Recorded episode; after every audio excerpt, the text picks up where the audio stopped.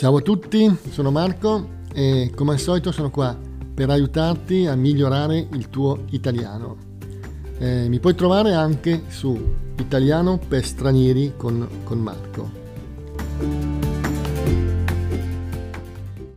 Dunque, eh, oggi eh, diciamo che mh, mm, interromperò un po' ehm, quei, ultimi podcast eh, di storia che sto facendo eh, sulla, sulla, storia eh, d'Italia, mm, riprenderò più avanti, diciamo, e eh, voglio invece fare un, un podcast, diciamo, ehm, di un argomento completamente diverso, no? che riguarda una cosa che a me piace, che è l'astronomia.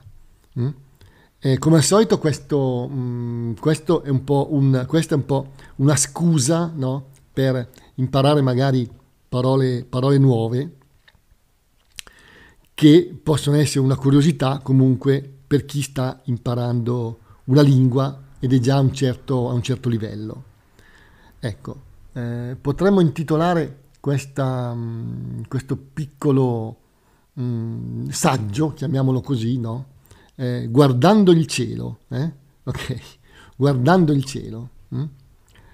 Ecco, io eh, questa volta leggerò un po' quello, quello che, ho, che, ho, scritto, diciamo, no? E, e quindi sarà un po' una, una, una, specie di lettura, poi magari io leggendo aggiungerò magari qualche, mh, mm, qualche mio commento in più. Mm? Ecco. Poi alla fine ci sarà un piccolo aneddoto, un raccontino che riguarda l'astronomia. Bene. L'astronomia, diciamo, è da millenni, eh? millenni sono molti anni, no? mille anni, una scienza sempre in evoluzione no? e che ha aiutato l'uomo no?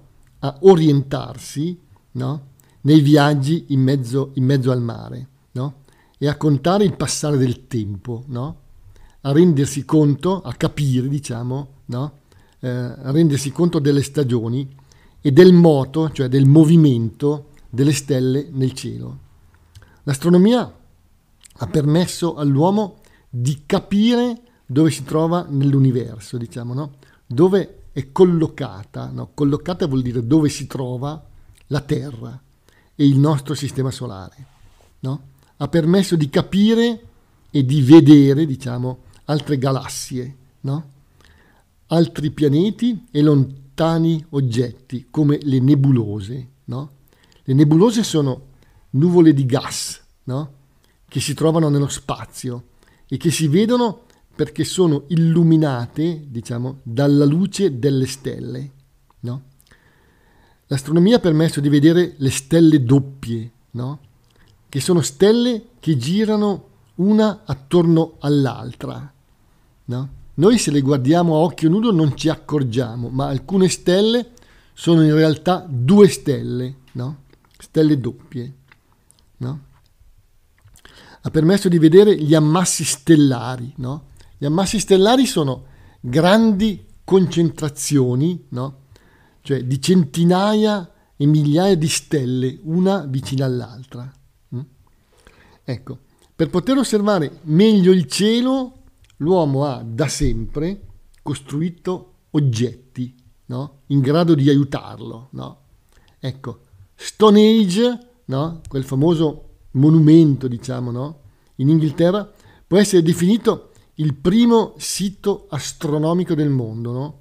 un luogo dove gli uomini dell'età del ferro, quindi migliaia di anni fa, cercavano già di capire no? i ritmi no? okay? e, le variazioni del moto delle stelle, no? eh, del sole delle stelle. Mm? Poi Diciamo che la scoperta del telescopio no? da parte di Galileo Galilei, di cui ho già parlato in un altro podcast, no? ha portato a una svolta, diciamo, no? a un notevolissimo progresso. Da allora l'uomo ha avuto, potremmo dire, nuovi occhi per vedere l'universo. Ecco, come ho già detto, con il suo telescopio Galileo ha osservato la Luna, i pianeti, le lune di Giove, gli anelli di Saturno, no? le macchie solari e i crateri lunari. No? Da allora sono poi stati costruiti telescopi sempre più potenti e sofisticati, no? Ecco, mentre il telescopio di Galileo era formato da lenti, no? Che captavano, no? Captare significa un po' ascoltare o nel caso della luce ricevere, no? Captavano la luce e la concentravano in un punto, no? Si chiamano telescopi rifrattori, no? Ecco, che vennero successivamente inventati poi, no? E che si servirono di specchi concavi per riflettere le immagini in un punto e concentrarle. E questi si chiamano, si chiamano ancora riflettori che usano uno specchio. Ecco, tali telescopi sono ancora oggi usati eh, in tutti gli osservatori astronomici, no? con grande successo. Diciamo che è grazie a questi strumenti no, che gli astronomi hanno scoperto l'esistenza di stelle giganti, no? si chiamano le giganti rosse, che sono grandi centinaia di volte il nostro Sole, no? e hanno scoperto le nane bianche, stelle molto piccole e con una densità elevatissima. Mm? Ecco, eh, ecco, adesso vi, vi, dirò alcuni degli oggetti più interessanti che si possono vedere grazie ai moderni telescopi, tra cui Hubble, il telescopio spaziale. No?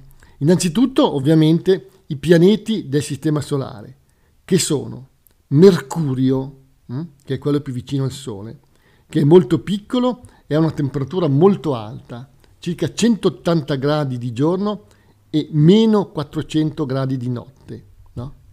Sul lato non rivolto al Sole. E poi c'è Venere, anch'esso molto caldo. È il pianeta più caldo, no? oltre 450 gradi e ha anche un'atmosfera. Poi abbiamo ovviamente la Terra, no? Marte, chiamato il pianeta rosso, il suo colore è dovuto alla ruggine, no? infatti contiene molto ferro. Poi abbiamo Giove, fatto per la gran parte di gas e con una parte interna solida. No? Ha diverse lune facilmente visibili, no? che si possono vedere anche con un cannocchiale. No? Poi abbiamo Saturno, Urano, Nettuno, Plutone e un altro pianeta ancora più lontano. Mm? Ecco, con i telescopi, i telescopi amatoriali, cioè usati dagli appassionati di astronomia, no? Ecco, uno strumento si, div- si definisce no? una cosa amatoriale quando non è usato da chi fa come lavoro quell'attività, no? Ok? Ecco, è possibile vedere molto bene, ad esempio, le lune di Giove e gli anelli di Saturno.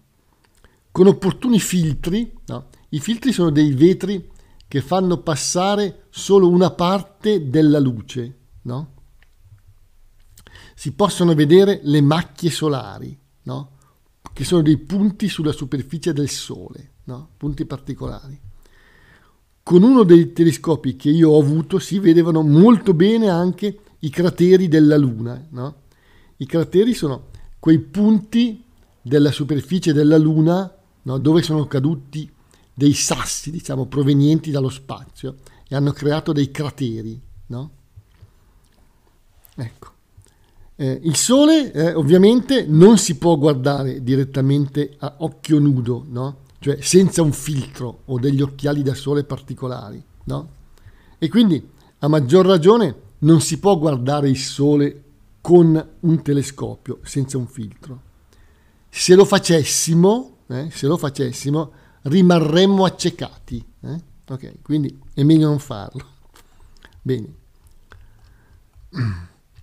Altri oggetti interessanti mh, mm, che si possono vedere con i telescopi sono le comete. No?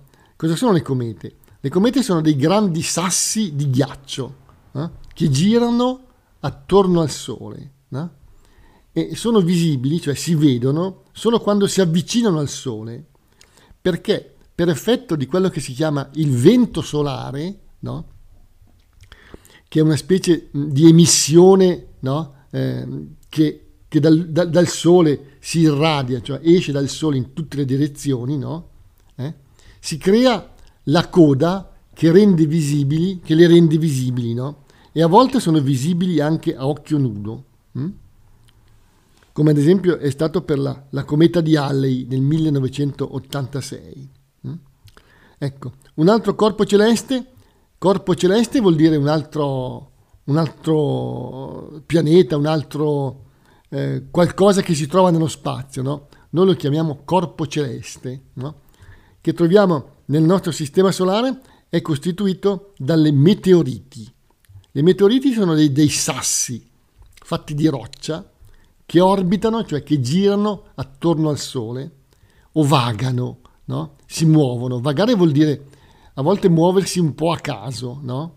mm? che vagano nello spazio e a volte cadono sulla Terra, no? Incendiandosi, cioè prendono fuoco, diciamo, no? per l'attrito con l'atmosfera e danno origini, origine alle stelle cadenti.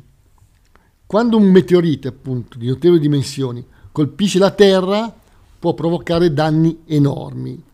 Infatti c'è una teoria che dice che i dinosauri, milioni di anni fa, si sono estinti proprio a causa della caduta di un grande meteorite sulla Terra, che ha provocato una enorme nube di gas che ha fatto abbassare la temperatura di tutto il pianeta, il che ha poi provocato la morte di tutti i dinosauri.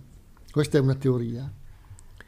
In Italia esiste un giorno particolare, ma non solo in Italia, eh, nel quale è possibile vedere normalmente molti di questi sassi che si chiamano anche bolidi, no? Ed è la notte di San Lorenzo in agosto. Ogni anno la Terra nella sua orbita, no? L'orbita è il giro che la Terra fa intorno al Sole ogni anno. Ecco, la Terra passa attraverso una specie di nube, nuvola, no? una nuvola, un insieme di meteoriti che sono i resti di un'antica cometa e queste piccole rocce, quando entrano nell'atmosfera, appunto si incendiano, o meglio bruciano, e danno origine a quelle che noi chiamiamo appunto stelle cadenti anche se ovviamente non sono affatto delle stelle. Ecco, con i telescopi più grandi si possono osservare galassie hm, al di fuori della nostra, che è chiamata Via Lattea, per il fatto che appare nel cielo notturno profondo come una striscia bianca formata da centinaia di stelle. Ecco, noi chiamiamo il cielo notturno profondo, è, è il cielo no? lo spazio più lontano, no? non quello vicino ma quello molto lontano. No? il cielo notturno è quello più scuro, molto molto buio. Ecco, all'interno della nostra galassia, diciamo? Mm, si possono osservare le nebulose, no? che sono degli ammassi di gas illuminati dalla luce delle stelle più vicine. No? Si vedono solo perché queste nubi di gas sono illuminate. La più nota e luminosa è la nebulosa di Orione, no? che è visibile anche a occhio nudo ed è nota fin dall'antichità. In inverno si vede molto bene guardando il cielo a sud-ovest, più o meno. Mm? Eh, sto parlando per chi è nell'emisfero nord, eh, chiaramente. Ecco, il telescopio Hubble ci ha regalato delle splendide immagini di questo, di questo oggetto. No? Ecco, osservando poi il centro della Via Lattea, no? anche con un modesto telescopio amatoriale, si possono vedere centinaia di stelle no? che rendono la visione veramente affascinante, direi. Mm? Dunque, al di fuori della Via Lattea, cioè della nostra galassia, L'altra galassia più vicina a noi sono le nubi di Magellano, eh, che questa volta sono invece visibili solo nell'emisfero australe, cioè nell'emisfero sud, cioè dall'Australia o dal Sudafrica, diciamo, no? O dal Sud America, no? Nell'emisfero sud della Terra. Hm? L'altra galassia visibile nel nostro emisfero, invece, no? È la galassia di Andromeda, no? si, che si trova a circa 2,5 milioni di anni luce. Un anno luce è la distanza che la luce percorre in un anno solare, quindi una distanza enorme. No? Ecco, questa, Questa galassia è stata scoperta dall'astronomo Hubble, che per primo capì no, nel 1923 che non si trattava di una nebulosa, ma di un insieme di stelle. Bene. Ma diciamo che il telescopio spaziale Hubble ci ha fatto vedere anche altre galassie, hm? ancora più lontane, no? appunto nello spazio profondo, galassie che distano dalla Terra migliaia di anni luce. In alcuni casi Hubble ha fotografato degli ammassi di galassie. No? Un ammasso di galassie è un insieme di molte galassie a distanze inimmaginabili. No? Ecco, particolare il fatto che queste galassie sono così lontane, no? così lontane, che la loro luce impiega migliaia di anni per giungere a noi. E perciò l'immagine che noi vediamo no? è quella relativa a com'era la galassia in un tempo molto lontano. A volte si tratta di milioni di anni fa. Ecco, le galassie più distanti sono a 13 miliardi di anni luce di distanza da noi. Quindi noi vediamo la galassia com'era 13 miliardi di anni fa. Mm? Quindi mm, cose lontanissime nel tempo. Ecco, nell'universo Esistono poi degli oggetti molto particolari. Ad esempio, sto parlando dei quasar, eh? delle le pulsar si chiamano, e i buchi neri. Le quasar sono in pratica galassie distanti miliardi di anni luce. No? Appunto, per la loro distanza noi vediamo solo il nucleo, no? il centro della galassia, così come era miliardi di anni fa. Le pulsar sono quelle che si chiamano stelle di neutroni, no? che emettono potentissimi segnali radio che arrivano fino a noi. Ecco, queste, queste, queste stelle, diciamo che non sono delle stelle, comunque girano sul loro asse, no? a velocità elevatissima ed emettono un segnale radio che arriva sulla Terra a intervalli regolari, come un faro. No? Ecco, per questo quando sono state diciamo, ascoltate per la prima volta con i radiotelescopi, mh, hm, si pensava fossero segnali radio di esseri intelligenti, no? diretti, diretti verso la Terra. Un altro oggetto interessante è costituito dalle supernove. In pratica si tratta di stelle enormi, grandissime, che a un certo punto della loro vita esplodono, no? Ed emettono tutta la materia di cui sono composte. No? Mm? Cioè, mandano fuori dal loro centro, mandano in giro nello spazio tutta la materia. Questa enorme bomba, diciamo, provoca una luce incredibile, centinaia di volte più forte della luce, della luce solare. Mm? Bene, ho parlato un pochino, diciamo, di, di argomenti così vari di, di astronomia. Ce ne sarebbero ancora altri, ma magari un po' alla volta. Ora vorrei invece raccontarvi le mie piccole esperienze con i telescopi. Hm? Allora, ho avuto due telescopi perché per un certo periodo sono stato, diciamo, appassionato di astronomia e ho voluto provare, provare a vedere cosa si può osservare con un piccolo strumento non professionale.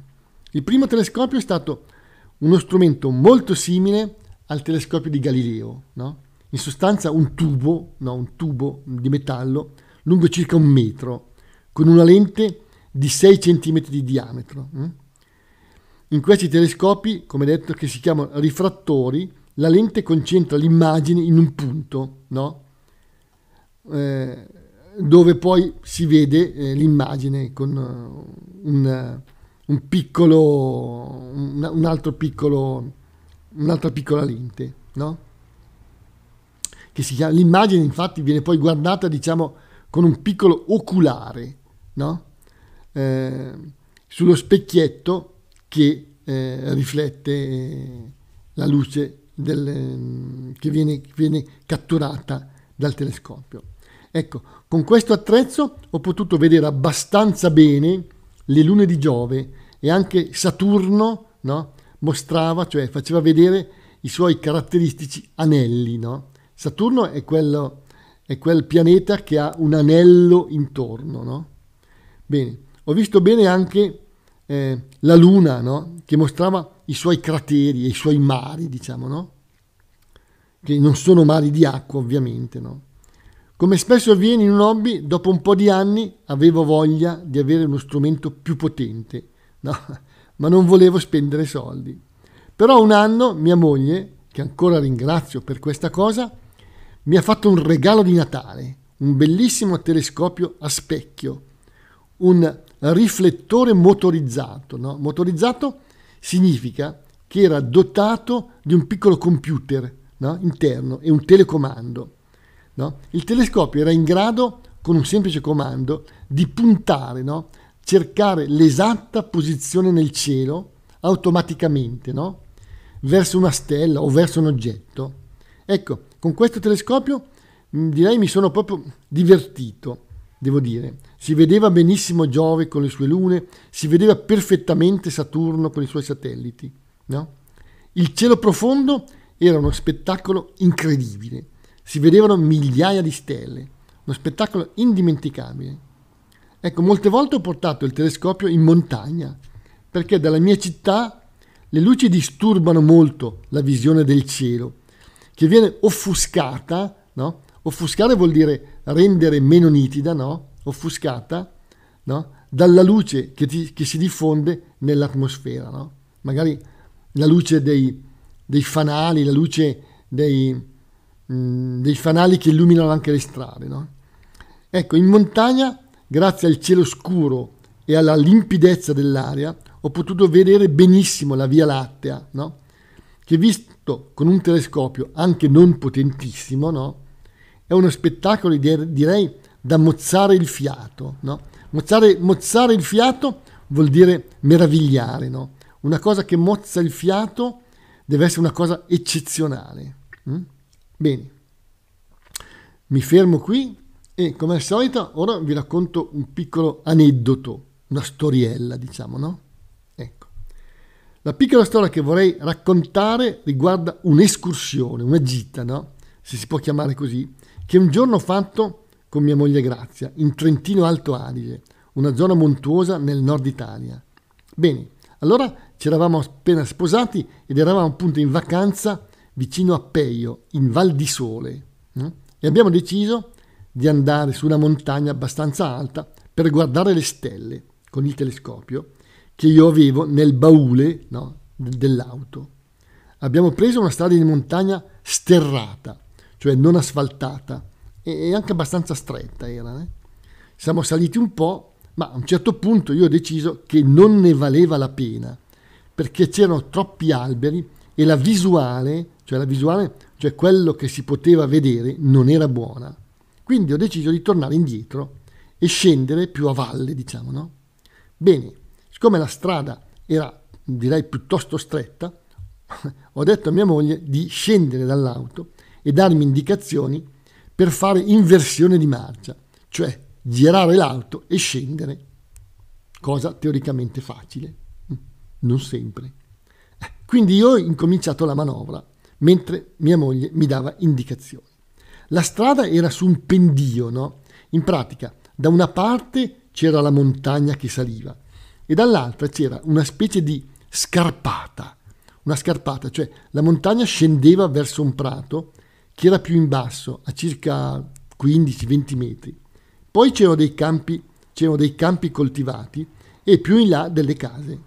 Bene, seguendo le indicazioni di mia moglie, l'argomento è ancora oggi oggetto di discussione tra di noi e non avendole capite bene, ho messo la macchina con una delle due con una delle ruote anteriori, le ruote davanti, sul ciglio, cioè sul bordo della strada, verso il piccolo burrone. No?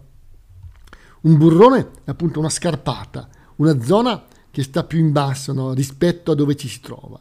Bene, ad un certo punto mi sono accorto no, che una delle due ruote slittava, cioè non faceva più aderenza con il terreno, non toccava più il terreno.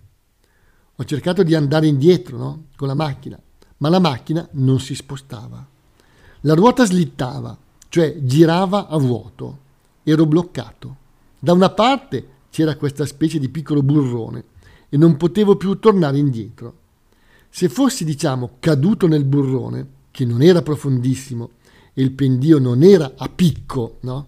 ma era abbastanza inclinato, sarei arrivato nel prato sottostante. Probabilmente sarei sopravvissuto, ma la macchina avrebbe fatto una brutta fine. Si sarebbe distrutta, perlomeno le ruote e le sospensioni. No? Insomma, un danno da non poco. Allora, cercando di non perdere la calma, ho detto a mia moglie di scendere lungo la strada fino alle case che distavano forse no, 300 metri e di chiamare qualcuno per darmi una mano. Infatti sarebbe, sarebbe bastata una spinta un po' forte per riportare la ruota sulla strada e farla aderire al terreno. Aderire significa che la ruota avrebbe potuto toccare di nuovo il terreno no? e fare andare l'auto. Mia moglie ha capito dalla voce e dall'espressione del mio viso che la cosa era a dir poco urgente. In men che non si dica, è tornata, forse dopo un quarto d'ora, hm, che non vi dico come ho passato, con due ragazzi altri e robusti, due alto atesini che parlavano con un accento tedesco. I due ragazzi si sono messi a spingere l'auto per farla tornare sulla strada e in un batter d'occhio ci sono riusciti. Un sollievo. La macchina si è messa nella giusta posizione io l'ho bloccata con il muso, il davanti dell'auto, verso il basso. Sono sceso dall'auto per ringraziare i due ragazzi, mentre mia moglie spiegava ai ragazzi che noi eravamo lì per guardare le stelle con un telescopio. Eh, non credo che i due ragazzi abbiano creduto a questa versione. Ridevano e si guardavano in viso. Vabbè, ci è andata bene. Siamo scesi a valle pian piano e per quella sera abbiamo rinunciato a, comple- a contemplare il cielo stellato. Bene, con questo piccolissimo aneddoto mm, vi ringrazio dell'ascolto e vi saluto. Ciao!